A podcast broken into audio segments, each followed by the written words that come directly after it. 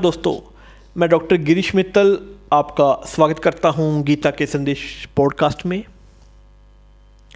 आज हम गीता के संदेश के चौदहवें अध्याय भगवत गीता के प्रभाव के बारे में बात करेंगे।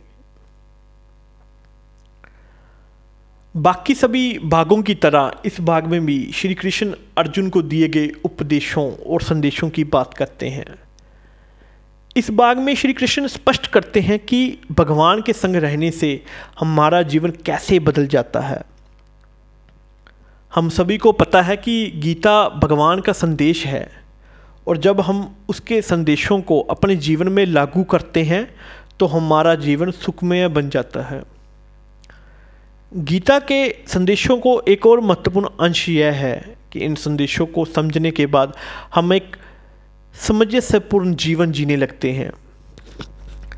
हमारा मेंटल और फ़िज़िकल स्वास्थ्य बेहतर होता है। हम परिवार और समाज दोनों का सम्मान करते हैं और मज़बूत रिश्तों को बनाए रखते हैं।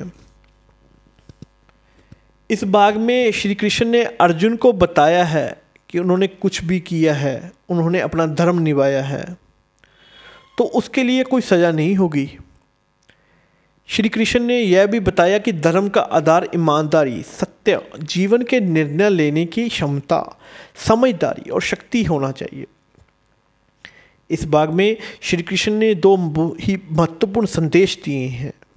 पहला संदेश है, जब हम यथार्थ धर्म का पालन करते हैं तो हमें कभी असफल नहीं होना पड़ता। दूसरा संदेश है, जब हम अपने कर्तव्यों का पालन करते हैं तो हमें भगवान का यथार्थ स्वरूप पता चलता है। अब यह समझना श्रेय है कि गीता के संदेशों का हमारे जीवन पर कैसा प्रभाव पड़ता है। गीता का संदेश हमारे जीवन में संतुलन लाता है, हमें ईमानदारी बनाता है, अच्छे जीवन के साथ साथ स्वर्ग की प्राप्ति का संभव होता है। यह है गीता के संदेश का बड़ा कारण। भगवान की शिक्षा जो हम उठाते हैं ऊंचाई पर जाने के साथ। मनुष्य को अपने जीवन में सामान्य जरूरतों से दूर लेकर गौरवमय जीवन जीने के लिए संकेत मिलते हैं। इसलिए हमें गीता के संदेश को समझना और अपने जीवन में उन्हें लागू करना चाहिए, ताकि हम एक खुशहाल जीवन जी सकें। इतना ही नहीं, इस बाग में हमें मिलेंगे भगवान की शिक्षा से जुड़ी विस्तृत जानकारी जो आने वाले समय में हमारे काम आएगी।